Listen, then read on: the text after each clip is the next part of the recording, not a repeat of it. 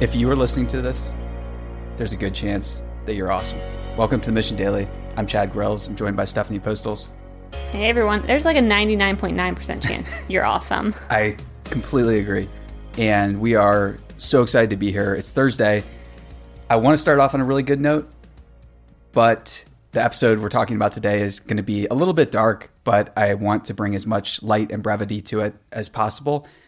But I couldn't avoid talking about this. And I've thought about doing an episode like this for a while, but it's tricky to know how much is too much. Should you say these things publicly? Should you not say them? So I think we're walking a very careful line here. And I think that you're really going to enjoy this episode. I think so too. I think and I be... think you should always shy on saying things. Even if you say it wrong, hey, it could help maybe one person, two yes. people. You never know. So I'm all you about it. You have to take the risk. And we started our book club a while ago. Many of you know that. The next book coming up is the Walt Disney biography. That's exciting. That's coming up the twenty-eighth, where we're going to be discussing it live. So you can tune in. You can read the book or you can skip reading the book. It doesn't really matter. I think the Audible version is thirty-three hours. There's a ten-hour version, but you know, it's still nine hundred pages if you're trying to read it traditionally. So that's a long book, and that's coming up the twenty-eighth. The next book we're doing, though, we just got in yesterday. It's called The Courage to be Disliked. And is that official? Are we actually doing it? Yeah. Okay. Yeah, yeah. That's the next book. And I've handed it out to everybody on the team. And we want to really, really zero in on that subject because that is a skill that's becoming increasingly rare.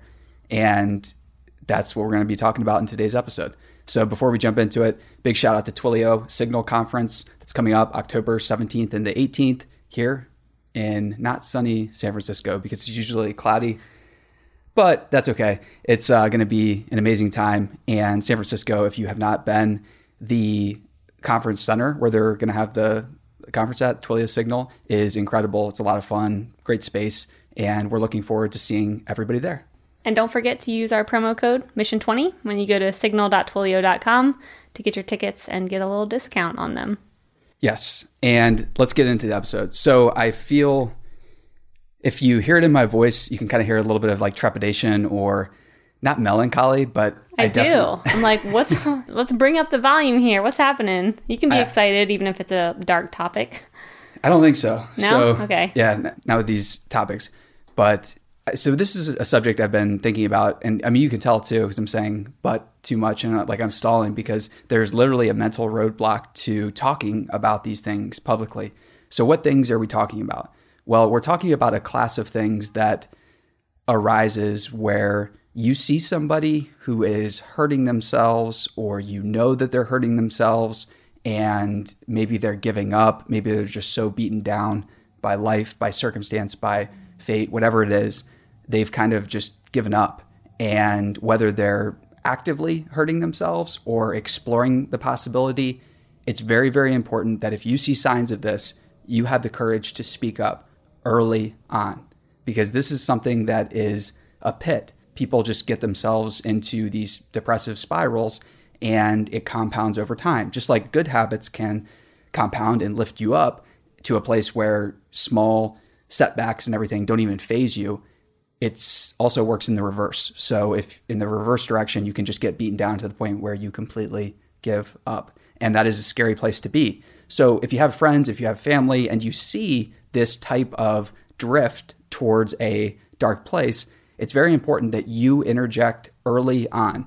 And it's very important that you say something. So there's an expression, it was coined by the Department of Homeland Security. I never thought that I'd be referencing them as a good reminder for anything, but if you see something, say something.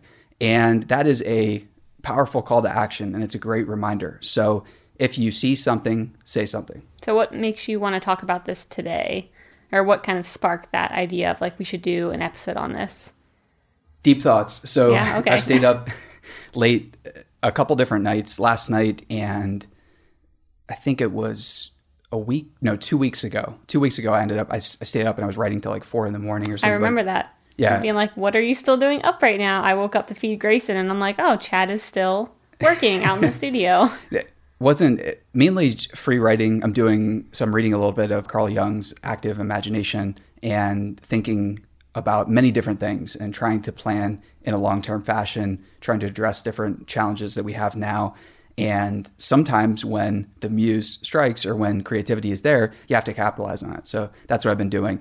And I've just, in those periods of introspection, writing things down, and generally just thinking about things, and I've, I've done a bit of journaling as well, and that definitely prompted that. So it's a good rule of thumb that if there's anything in your head that you keep coming back to again and again, it's very important to get it out onto paper, to get that thought away from you and disassociate yourself with the idea, because you are not the idea.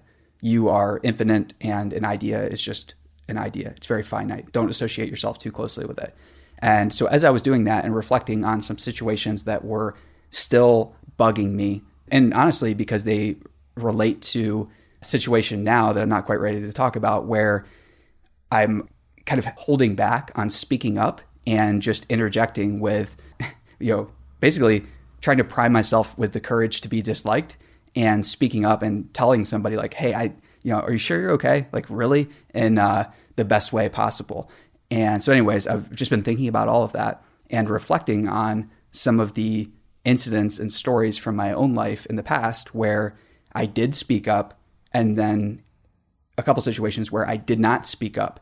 That I don't blame myself for these by any stretch of the imagination. I don't share one hundred percent of the blame, but I definitely hold some portion of the blame for not speaking up when I could have.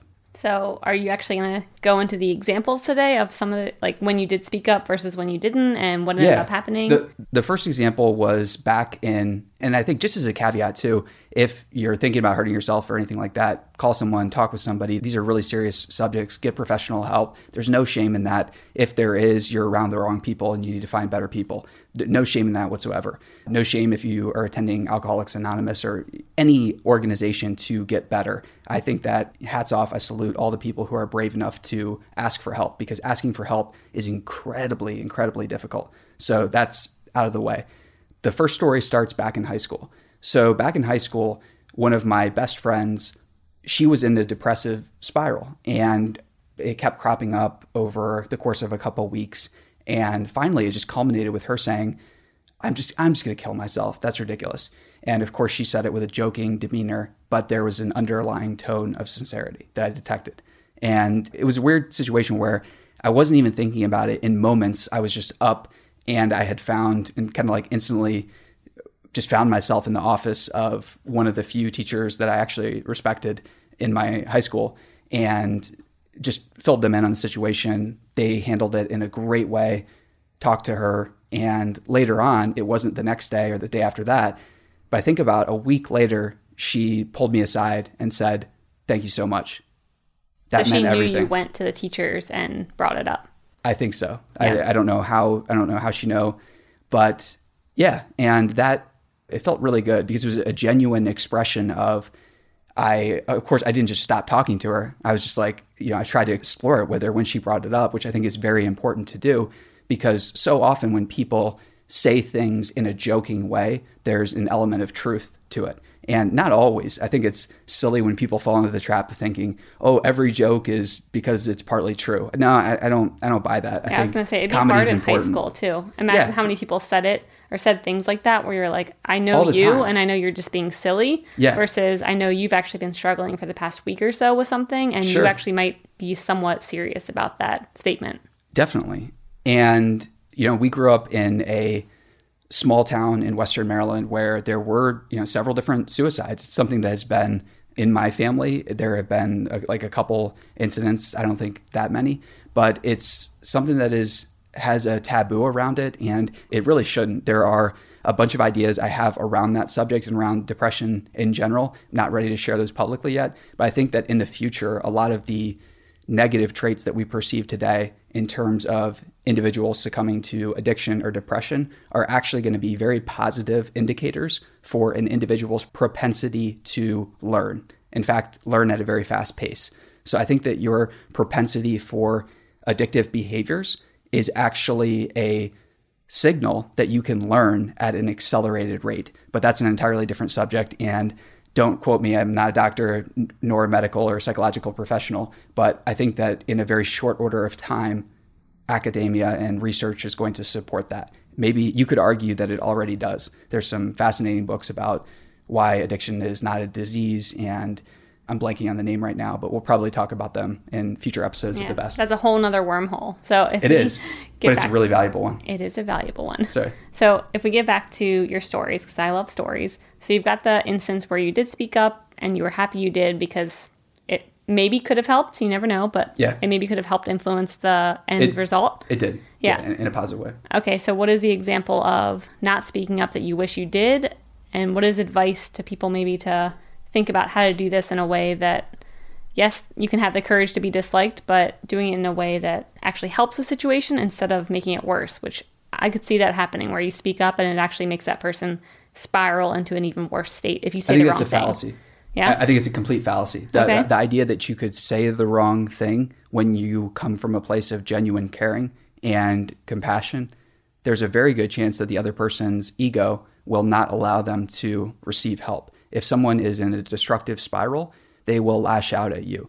But you need to anticipate that. And just like you would re- rescue someone who is drowning very carefully, you need to do the same thing. But we've unfortunately fallen into a place where people are so terrified of words and so terrified of someone saying the wrong thing to them. And so many families and friends are stuck in these archaic mindsets of, if somebody offends me, I'm just not going to talk to them for a while. And if somebody offends me, I'm just going to speak even more badly behind their back. I think that's the biggest joke in the world. And I think that that fear is any type of fear, basically, you need to figure out how to overcome, because fear is generally a lie. Fear is uh, false evidence appearing real, or however you want to define it. So but how I think do you fear get in is that the root mindset? Of all evil.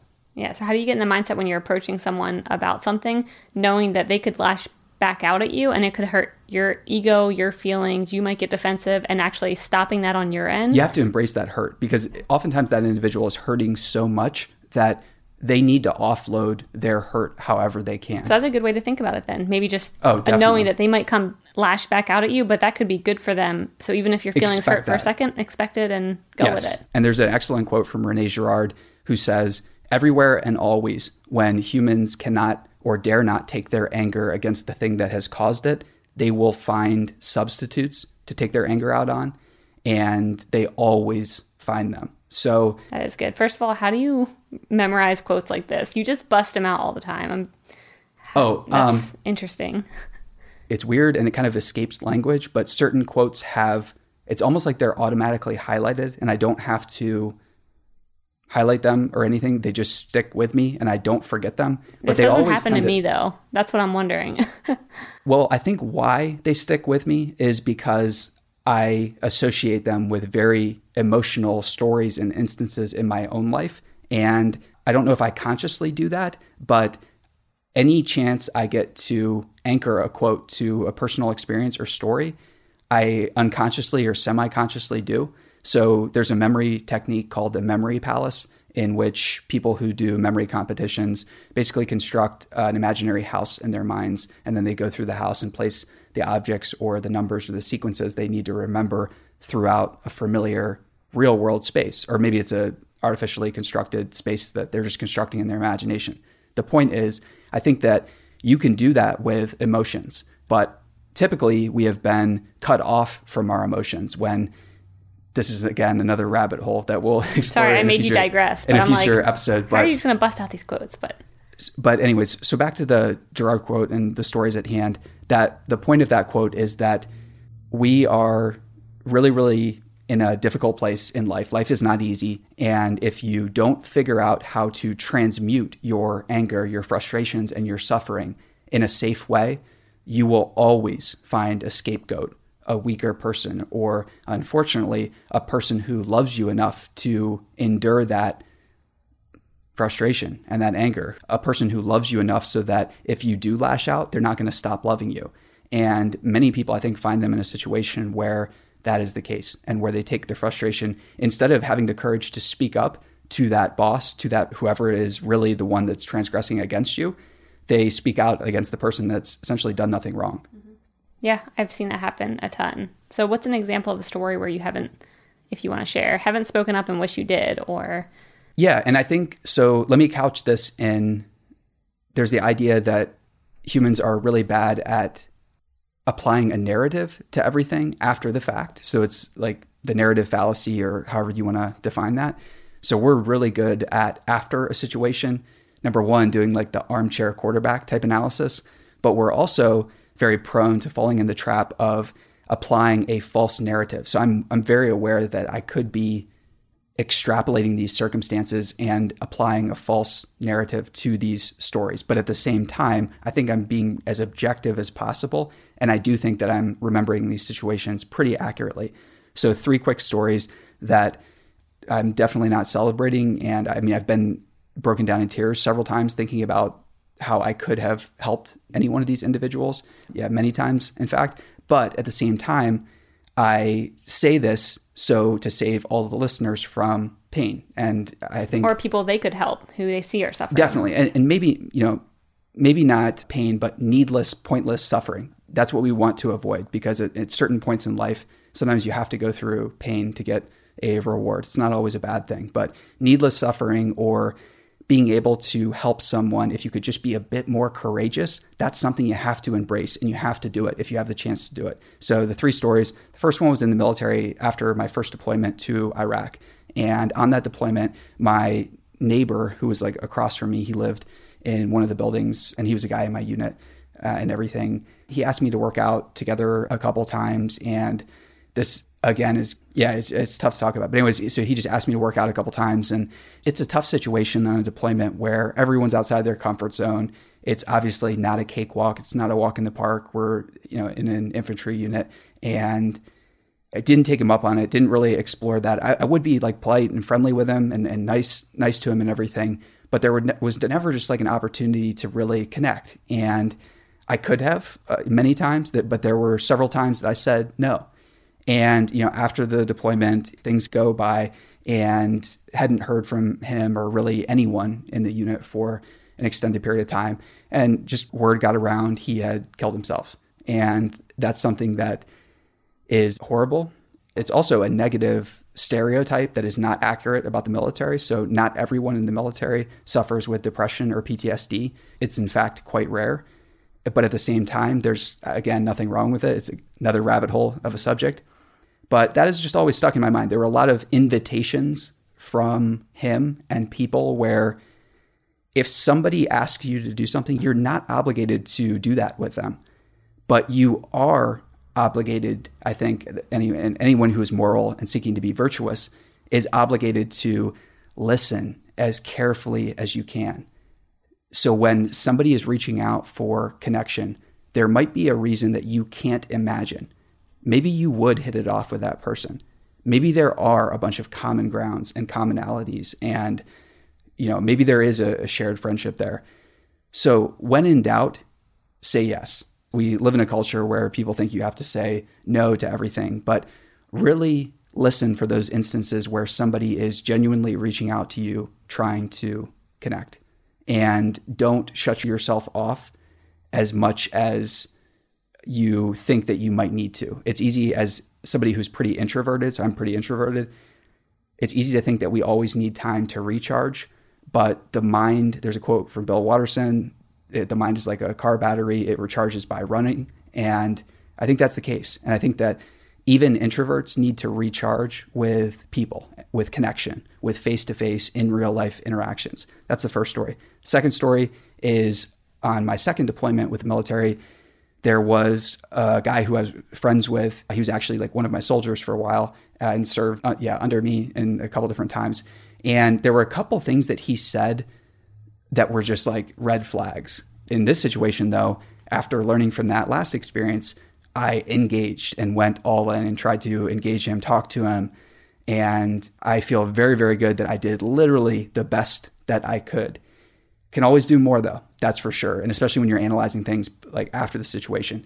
Again, after the deployment, he killed himself. And it was not something that was, again, in both these situations too, let, let me just add, nobody suspected it too. It was not something that was a, oh my God, like, yeah, the writing was on the wall. I was going to ask that, if there was any signs or anything that you picked up on either one of them. Far from it. Okay. And I think a lot of these, it's just analyzing the situation after the fact. And in both cases, drugs and alcohol were involved. And that's you know, it's a major problem, because where are you supposed to get help if you try to go to the V A and the V A is providing you drugs that are worse than the ones that you're taking for the pain? So that's entirely another rabbit hole. You can tell that I'm jumping to talk about. But the point being here is that I think that I probably could have interjected the moment that the second guy, don't want to say his name for his family's sake and everything like that.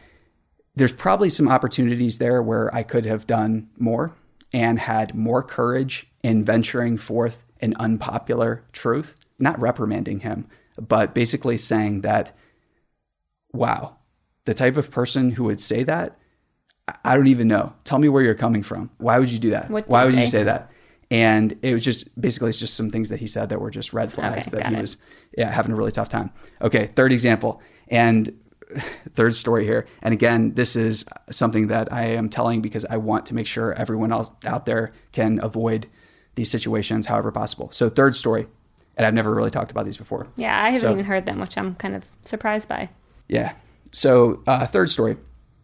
So as I was leaving the military, I was, I was still in the military, in fact, and I was helping as a civilian recruiter. And one of the soldiers that I got into the military was a great, great guy. And he was the son of my dad's friend and colleague. And we got him into the military and he was doing great. He had battled a drug addiction in the past. And I think three years before I helped get him into the military and everything like that, I had heard about all his struggles secondhand through my dad. When my dad would be talking to my mom or something like that, this was just a reoccurring situation because this guy was battling a very, very serious drug addiction and it was tearing their family apart. And I brought up a couple times like, hey, I'm reading this great book about how to overcome that exact addiction. There was this story about a father and a son. It's literally the exact same thing. And I let myself basically be talked out of the fact that, like, we need to get this story to this guy's parents and his family immediately, because they were pursuing, just from what I heard second and third hand, they were pursuing like nonsensical solutions. And I think in those situations, again, everybody's going through their own battle and fighting their own battles. And the family that was struggling, they were just like their son, beaten down by life and beaten down by everything that was happening. And so probably they were doing the best they could based on recommendations given by family, friends, doctors, you know, just taking whatever was given to them. Because yeah. at a certain point, you do kind of like information overload. I'm just tell me what to do and I'll try and do it. Definitely. There might be information overload, but there is never signal overload. It's typically like information overload happens when we don't get enough signal and we just get a bunch of noise and a bunch of information that just distracts and confuses us. And in that situation, I made the wrong call by not aggressively selling and telling adults, my friends, my parents, everyone, you're wrong. You're so wrong about this and everything. And literally, I should have gone over to their house. I should have sent this book in the mail anonymously. I should have done, you know, so, so much more with that. Again, too, quick caveat for anyone who's listening and saying like, I'm just, you know, beating myself up about this stuff unnecessarily. I don't think so. I think it's really, really healthy to analyze everything that you've done and not be afraid to apply the best judgment you can to it. Yeah, that's how you learn for future situations. And you learn to pick up on those, you know, things that happen. Yeah. It's how we learn. That's how people and systems and organizations get better, and it's how we can prevent future travesties from happening. So in that situation, it was partly very inspiring because he got clean completely and he succeeded in the military and he succeeded out of the military too. He re-enrolled in college and was doing fantastic, and he died in a car crash. He burned to death. It's just the situation where sometimes you feel like you did a lot, but it wasn't enough. So the big thing that I just want to leave everyone with is you have to have the courage to not only be disliked, but bring things up when they're hard, when you might lose a friend, a family member. Don't be scared of that. That's why we have a word called courage. It's hard to do. It's something that is not easy to claim. Most people who claim they're courageous, you want to run from them. You don't, you don't want to be close from them. So for everyone out there listening, I hope this episode was not too sad. I just want to make sure that everyone out there has the courage to be disliked and say the things that need to be said. And I also want to say thanks for sharing. And I also want to say thanks for sharing all your personal stories, because I think that's really hard and difficult and helpful to do that so everyone can see maybe instances in their life where they can see this happening and then think back to your stories to really motivate them to speak up. So I applaud you for doing that. Definitely. And, oh, thanks, babe. Yeah. And thanks to everybody that is uh, listening. Thank you so much. And we love each and every one of you. Have an awesome day. Have an awesome Thursday, in fact. And we will see you tomorrow on Friday for another episode of The Best of All what we're reading, listening, watching, doing. And yeah, that, that about covers it. Yep. See you guys next time. See you next time.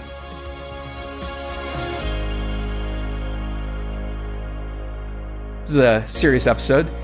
And if you're still listening, thank you so much. And we have the Twilio Signal Conference coming up. Twilio is our sponsor. They are supporting independent media in a big way at the Mission. We really appreciate that. We couldn't do what we do without them. Twilio has an amazing product. They have an amazing suite of services. And their conference, the Twilio Signal Conference, is coming up October seventeenth and the eighteenth. If you go, we'll see you there. See you next time. Hey listeners, thanks for tuning into this episode. I hope you enjoyed it as much as I did. If you haven't already, please subscribe, rate, and review this podcast. It helps spread the word, and I would greatly appreciate it. See you next time.